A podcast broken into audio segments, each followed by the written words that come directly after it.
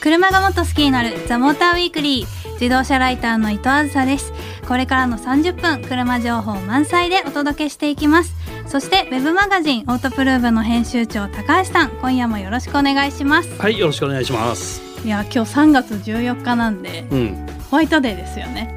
なんだっけ、ホワイトデー って。で高橋さんから今日何かもらえるかなと思ってあニヤニヤしながらスタジオに来て みあ、たんああ、でも2月14日何ももらってないな。ですけどそうなんです よね高橋さん にお会いする機会なかっあげずに宝たもうそうなんですよホワイトデーなので、うんちょっとまた寂しく過ごすことになってしまったんですけど まあラジオを頑張って元気で盛り上げていきましょう、はい、盛り上げましょう。はい、なんだかよくわかんないけど。ということで自動車ライター伊藤浅がお送りする「ザ・モーターウィークリー」今夜もよろしくお願いします The Motor Weekly. 自動車ライター伊藤浅がお送りしている「ザ・モーターウィークリー」今夜も車情報満載でお届けしていきたいと思いますあのメールがまたたくさん来ているのであ早速はいありがとう紹ございま介すしたいと思います、えーラジオネームパインさんあずあずさん高橋さんこんばんはこんばんは。あずあずさんのドリフト動画拝見しましドたリフト動画、なんかやらか した。ツイッターに実は上げたんですよねほ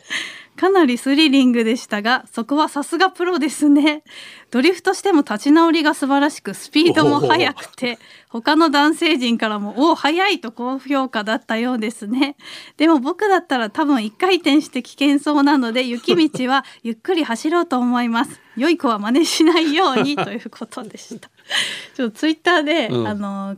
タイヤの雪上試乗会があってあーはいはいはいそのメディア対抗レースみたいなのがあったんですよタイムアタッ クが。う。なるほどで。ついついちょっと気合が入りすぎちゃいまして、ああ、踏みすぎた。はいちょっとドリフトしちゃったんですよね まあその動画をツイッターで上げたところ、ん結構なんか反響があったようで、あ、そうなんだ。はい、はい。ちょっと喜んでいただけてよかったかなと、まあ、こういう配信もしていきたいとあ、はい、思います。はい、ではもう一つ紹介します。えーラジオネーム富山のキトキト侍さん。車に乗り始めて早30年。バラードスポーツ CRX から始まり、現在はフォルクスワーゲンポロ GTI に乗っています。小さくて元気がある車が好きなんです。うんそこで小さくて元気のある車の特集をお願いいたします というおことですーね。ライトウェイトスポーツ。はい、うん CRX って私ちょっとまだピンときてないんですけど、 CRX ホンダの車ですよね。そうちっちゃくてね、うんと1.5リッターぐらいだったかなホイールベースが短くて、はいやたらはトレッドが広くて後方視界がめちゃめちゃ悪く てデザインかっこいい車ですだよかね。ら、ね、こデれザインが可愛くてね初代が大ヒットしたねこれね、はい、うんえー懐かしいなんか形的には CRG、CRZ あのそうそうそう似てるっなと思ったんですけれども。それの前身のモデルああ前だのモかデルらなんだ、うんうん、はい。で小さくて元気のある車ということで、今日は GR ヤリスとおヤヤリスリスはい、ご紹介したいと思うので、うんぜひ楽しみにしてください。ということでラジオネームパインさんと富山のキトキト侍さんには番組オリジナルステッカーをプレゼントします。さあこの後はモータージャーナリスト佐藤久美さんをゲストにお迎えして話題の新車をピックアップします。 The Motor Weekly. 自動車ライター伊藤あずさがお送りしているザモーターウィークリー。さあここからはモータージャーナリスト佐藤久美さんをゲストにお迎えして話題の新車をピックアップします。久美さん今夜もよろしくお願いします。よろしくお願いします。いや、久美さんにちょっとドリフトを教えてもら いたいんですよ。あさーっきの話で。私も、私もドリフトはその積極的にやってないので、積極的あにのー楽しいですけどね。ね。結構彼女の運転に俺乗ってるケースが多くてそうですよね。うんやっぱ雪雪道も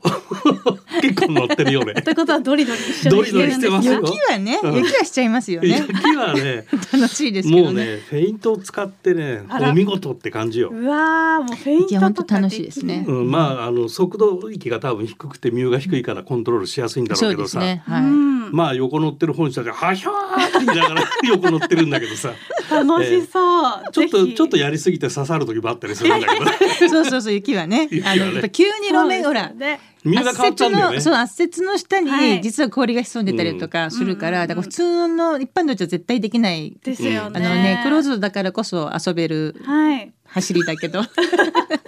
いろい ろ思い出した。そう私も今度ぜひ乗せてもらいたいなと思います。 はいということで今夜ピックアップする車なんですけれども、はいまあ先ほどもちょっと紹介しましたが今回はもったいぶらずに先に紹介したいと思います。はいはいはい、トヨタヤリスを今日はやっていきたいと思うんですけれどもまずはこのトヨタヤリスについてちょっと簡単に説明させていただきたいと思います。えーまあ、これまでビッツという名前で親しまれてきたトヨタのコンパクトカーなんですけれども今回からヤリスという、まあ、海外名でヤリスという名前だったのが日本でも使われるようになりました。でフルモデルチェンジしてプラットフォームが TNGA になりましてこれがまた話題を呼んでいるというかまた運転が楽しくなる車になったということで話題になっています。で走る楽しさと低燃費を両立させた新開発の1.5リッター直列3気筒エンジン、まあ、ダイナミックフォースエンジンと呼ばれてますけれどもこちらを搭載しています。でパワートレインは他にも1.5リットルのエンジンを組み合わせたハイブリッドと、まあ、1リッターのみのエンジンもありますということなんですが、まあ、ちょっといろいろ気になるポイントあるんですけれども、うんまあ、まずこの新開発の1.5リッターのダイナミックホースエンジンなんか名前がすごいんですけど ダイこナミッれっクてフォースエンジン高橋さんどういうものなんでしょうかまあ、トヨタの環境エンジンではい高速燃焼って言って、まあ、診断の中でうん燃える燃焼速度が速くはい、燃えるようにっていう加工をしたエンジンで、まあね熱効率がまあすごくいいっていうのが一つの売りなのねで、はいなんだ熱効率っていうのはっていう話なんだけ熱ど効率がまあ、ね、熱効率いいと燃費がいいと思ってもらえればいいかなと思うんだけどなるほどまあ、そういう環境エンジンなんだけど乗ってみると楽しいよっていう、うんまあ、トヨタの次世代エンジン。でこれ前はカームリーが最初かなはい2.5リッターのダイナミックフォースが出て、うんでこれがまああのサイズがダウンしてねはいあと3.5リッターぐらいも確かあったと思ったかな。なるほど、うん、レクサスに積んだと思ったけど、うんうんうん、で実際にこのダイナミックホースエンジンなんですけれども久美さんは乗ってみてこうはいいいエンジンだなというか、いやそうですね。だ感かじるらところあった1.5でリしょうッかター3気筒。まあ、はい最近ね3気筒珍しくはないですけれども、うんうんあのそういうともやっぱまだねあの、うんえ3気筒なのって感じあるじゃないですか。ありますねですごいあの乗ってみたら良かったです。おでこれね私エンジンもそうなんですけど、うんはいあの CVT。うんうん CVT がすごく良くなったなっていうのがあって、あーはいはい現行のピッツ乗ると結構そこイラッとするじゃないですか。 あの音だけビーっては言いって 進んでないみたいななるほどなるほどなんかそのこう CVT のねこうはいエンジン、エンジンのこう回転に対してその CVT とこうなんかこう車速が合わないみたいなうね、ん、とそのそれぞれがねうまくマッチしてないみたいな,、うんなんかそういう違和感が今現行だとあるんですけどもこれこなのるほど私ヤリスはこのエンジンそのものもその新世代エンジンですごくいいですしそれに対してその CVT、まあ、マニュアルも用意されてるけどもその CVT のマッチングがすごく良くなったなっていう、だからパワートレイン全体としてすごくなんかね進化したなっていう印象を受けますよね。なるほど、まあエンジンだけじゃなくて組み合わせてそうですね良いはい、うんさっき伊藤さんが言ってたあの、はい TNGA のプラットフォームになってっていう、だかはいらまあその全部が新しくなったんだよね、このヤリスは。はいそうだから今ねエンジンの話から言ったけど何から何まで変わってるんですよね。何から何まで変わって全てが一新でさでれた何から何まで良くなったのまあじゃあ名前だけじゃなくてもう、うんそうですね全てが全てが車が一そうそう新そうしましたうよんというイメージにしちゃっていいんそうですね。はい、まさにそうだと思います。ただね僕が一番気になってるのは、はい以前デザインの話の回で説明したと思うんだけど、はい B 家庭って求められるニーズっていうのはさやっぱ小さい車なんだけどキャビンが広くて、うんうん、あの使い勝手がいいっていうのがやっぱ要求されると思うんだけど、はい今までビッツって当然そういう車だったんだけど、うん今回ね走りがいいっていうのが結構ま前面に出てきてるのよ、んだかなるほらどコンパクトにしてキャビンスペースがあるよっていうよりは、はいドラポジもちゃんとしましたよとかうんドライブフィールがすごく良くなったよとかねはい走る車に変わってきたのよ。えーその辺はどう本当本当そうですね。なんか昔のいわゆるコンパクトハッチ、はい冒頭のメールであはいのはおい話ありましたけども、はい気持ちよく走れるコンパクトハッチっていう感じしますよね。うんだから実用性はもちろんなくないんだけど、その、はいただそこをなんか致しかよしで、の例えばビッツの時代っていうのは室内空間たっぷり取りたいから、そうですよねポジションをものすごくアップライトにしていて。うんうんで今あのビッツレースやってて、うん私もちょっとあの携わってるんですけども、だから時々乗るんですよ。そうするともうもうポジションが変なわけ。そうだってそも そもアップライトなところだから、はいそのねあのバケット入れはいてはい4手入れてもうなんかすっごいこうアップライトでものすごく不自然なんですよ。あだかーらそれはやっぱりコンパクト化として室内広く取りたいかうらんそうなってたわけだから、うんうんうんでも今回は当然ドラポジを理想的にすればうん室内空間は犠牲になるっていうのはもうこう本当にあの絶対的なスペースが限られてるコンパクト化なので、うんうんはいまあ、どっち取るかみたいなね話になると思うんですけど、アップライトってこれ、ベンチに腰掛けてるような直立不動みたいなき直不ょ動じゃな教い室の椅子に座ってるような感じなるほどそれがアップライそうトアップライトっていうポジションなんだけど、そうすると、なんかアクセルペダルとかブレーキペダルが割と手前にあるうんうんことになるじゃない、そうですねそうすると運転席自体がコンパクトにできるでしょ、うんうんでそれがまあスポーツカーだともうちょっと寝そべったポジションになるわけドラドライビングポジションが、はい足を前に投げ出すようなね、うんそうすると運転席スペースが取られるから、はい後席が狭くなっちゃうっていうリスクがあって B 型の車っていうのはアップライトのシートっていうのが定番なわけよ。なるほどで今でも例えばポロにしても、はいまあまあ C 家庭だけどゴルフなんかにしてもみんなアップライトなのね。うんうんでそこに今回こういうアップライトじゃないドラポジをヤリスは持ってきたっていうのはある意味ねうんはい全部変わったんだっていう本当そうでですすとこかなねね。だから結局そのドライビングポジションとかって、はいもうプラットフォームを変えないとなかなかこう直すというか変えらんないところなのはで、いで今回ね新しいプラットフォームになった時に、そこもこう、うん大英断をしたわけですよね。でエンジンが1リッターと1.5と、うんあとハハイイブリブリッッドドがあるでしょ、はいこれどんな感じこう走った時の違いって。こう発表前まだあのナンバーつく前に、うんだったのであのあサーキットプロトタイでプかプロトタイプをサーキットで走らせたんですけど、まあもちろん味の違いはあるんだけども,、うんもうどれもちゃんとサーキットでうんちゃんとって失礼な言い方ですけど、うんこう気持ちよく走れるんですよ。うんでうん1リッターが意外と気持ちいいの、へーサーキットで走るとやっぱ軽さ、あー警戒感が軽ねさがあって、うんでも当然タイヤサイズいくつだっけ、ちょっとちっちゃいしエコタイヤ履いてるんだけども、だからその絶対的な限界値は低いんだけど、うんはいそういう意味でちゃんとって意味なんですよ、うんだから別にそのいわゆる廉価版的な、あーあのグレードではないというグレードではなくあもちろんね、そはの1リッターだしちっこいタイヤだし、うんエコタイヤではあるんだけどもそれでもちゃんとこうバランスされて、うん乗り心地っていうか安定性とハンドリングがちゃんとバランスと取れてるっていうのが、うんあなんか本当にきっちり真面目に作ってんだなってすごあーく逆に1リッターモデルに乗った時にさらにそれ感じましたよね。へー多分一番人気はでもハイブリッドだよね。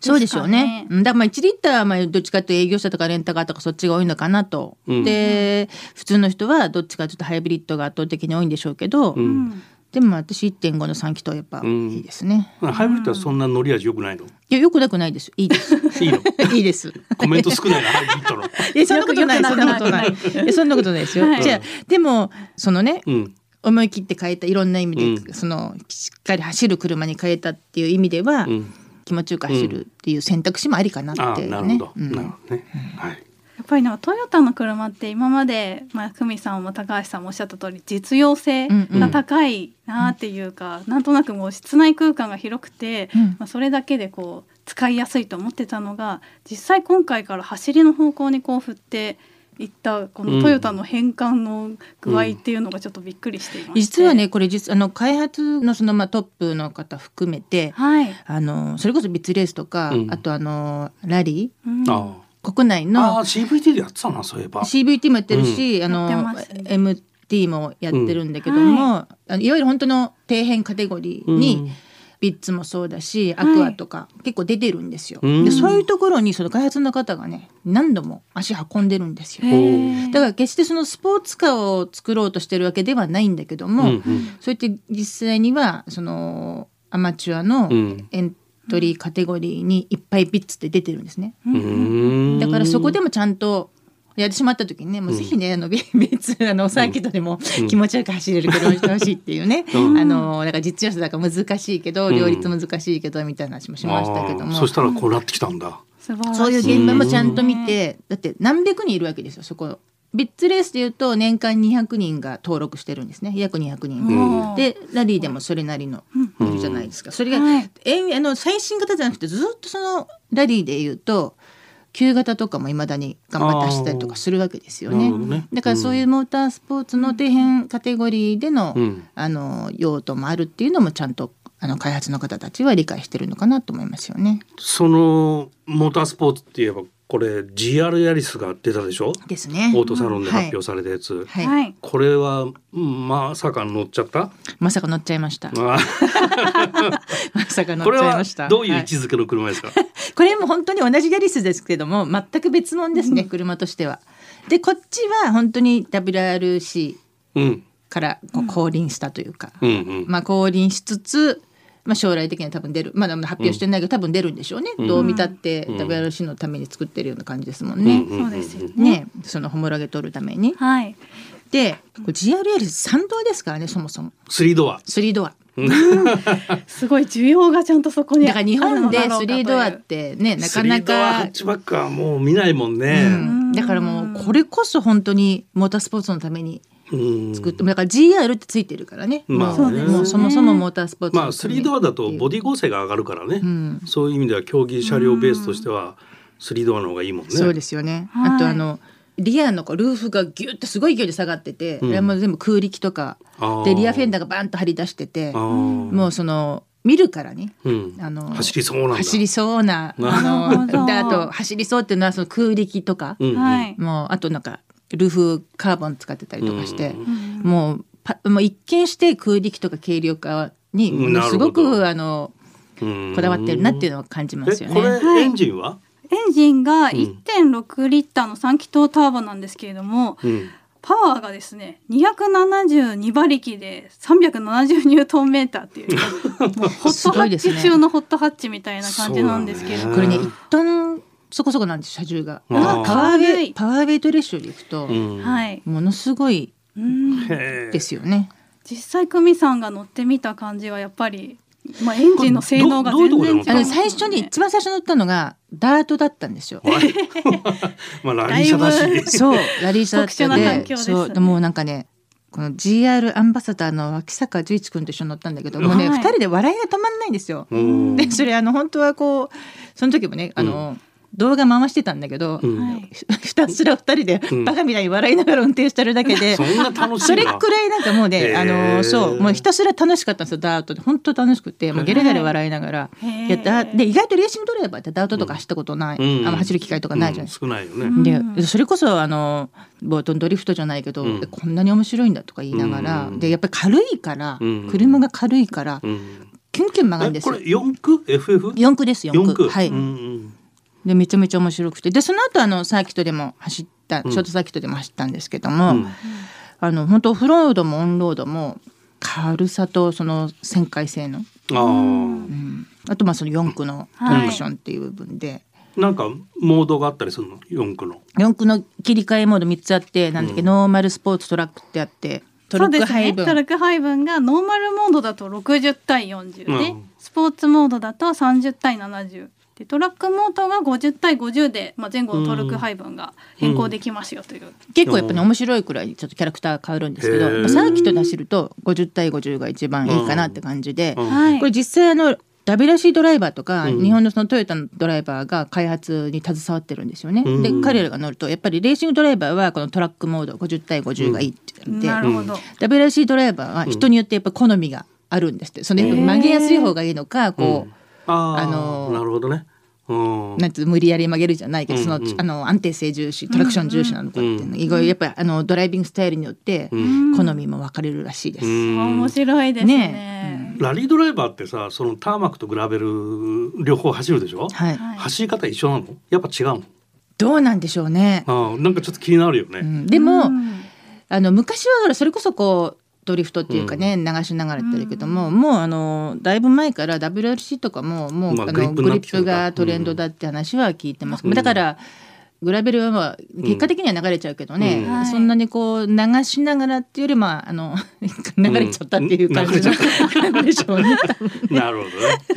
どね。なんかやっぱ業界でもこう走るのが大好きな人がもうすでにヤリス予約してるっていう人が結あそう構多くて、やっぱそうそれだけこう乗ってみて楽しいモデルだったんだなと感じたのいで。やでも本当久々になんかもうここまであのスカッとこう割り切った車うっんてやっぱ少ないじゃないですか。はい。ででしかもこうコンパクトでうん。うん大きかったりとか、うんパワーがものすごくあるとやっぱりそれ生かしきれない、うん。もう手のまあ内そうにです収ねまらないじゃないですか、うんあの素人が乗るとだからこうはい面白さが半減しちゃうそこで、うんででももちろん JR ヤリスもそんな楽じゃないけども、うんでもなんかこはいうボディサイズとかこう扱いやすさって意味ではなんかこう楽しめる感じがすごくあるので、なんかトヨタに対する印象変わってきたね。そういなやんなでんかすよ。すごくここのところ、ねはいのまあだスからープラもそうだけどさ、うんすごいねなんいかやももうう。 GR ブランドが立ち上がってからというもの。そっか GR か。なんそのか影す響かなごいとあとはやっぱねどんどん TNGA あはい TNGA ね。うん走りにね特化したブランドになりつつあるのかなということで、まあ、車好きの皆さんもちょっとチェックしてみたい車が多いと思うのでぜひこれ皆さんも乗ってみて体感してもらいたいなと思います。ぜひということで今夜はトヨタヤリスと GR ヤリスをピックアップしましたモータージャーナリスト佐藤久美さんありがとうございましたありがとうございました。自動車ライター伊藤朝がお送りしてきましたザモーターウィークリーエンディングのお時間となりました今夜はトヨタヤリスと GR ヤリスをピックアップしてお届けしましたがはい。ちょっとこれどっち買おうかなって迷いますどよねっちそう GR ヤリス買っちゃうの？そう GR ヤリスやっぱちょっと気になりますねえええ高くないだってあれそう。 で今ちょっと価格見てみたら、うん400万近いんですね これでなかなかのちょっとあれ他のモハデルイスは？ペック他のモデルがですね、まあ、1リッターのエンジンだとうん140万円ぐらいからあるのうんうで、ん。倍するなっていうハイブリッドがハイブリッドは200万円ぐらいですかね、うん。なのでちょっと GR まで手が届くにはもうちょっと稼がないと400万400万、なかなかなんでなんですまあでもねレースのホモロゲモデルだって考えれば安いかもしれないよね。まあそのままねレうーんスバリバリできちゃうって思ったら、うん。まあ安いのかもしれないけど、うんそうですねねでもこれさ羨ましいにホモロゲ、えーホモロゲーション、はい取るのに2万5千台っていう数字があってさうんこれ普通のヤリス入れていいのかどうかってびよくわかんないんだけどあもし GR ヤリスだけで2万5千台って言ったらさあはい売れるってえちょっと思っちゃうよね。あその生産台数がないと レースが出,、れない出れないうんってホこモとロゲーですシよョン取れね。ないそれが2万5千台。 2万5千台。 GR ヤリスト2万5千 台だいぶこうハードなモデルが街中を走ることになりそうですよ ねあのね普通のモデルも入っていいんだったらさあっさり、そうですうん、あねっさりだけヤリどスさは一瞬で売れるで一しょ瞬うで売れけちゃうどけどなるほどそういうのもある400万円の車が2万5千台わあ皆しさんかも3ドアはい3ドアハッチ結構売れるかなこうなハードルん高かそうコアなモデルというか、まあ、車好きの皆さんはぜひ購入検討してみてください。はいということで「ザ・モーターウィークリー」では番組への感想メッセージやまた取り上げてほしい車などを随時募集していますメールアドレスは tm.fmyokohama.jp ザ・モーターの頭文字 tm に続いて「@fmyokohama.jp」ですそしてツイッターでも今夜の感想をお待ちしていますハッシュタグモーターウィークリー847でつぶやいてくださいねということでお相手はフォトプルーブ高橋明でした自動車ライターの伊藤梓でした来週もこの時間にお会いしましょう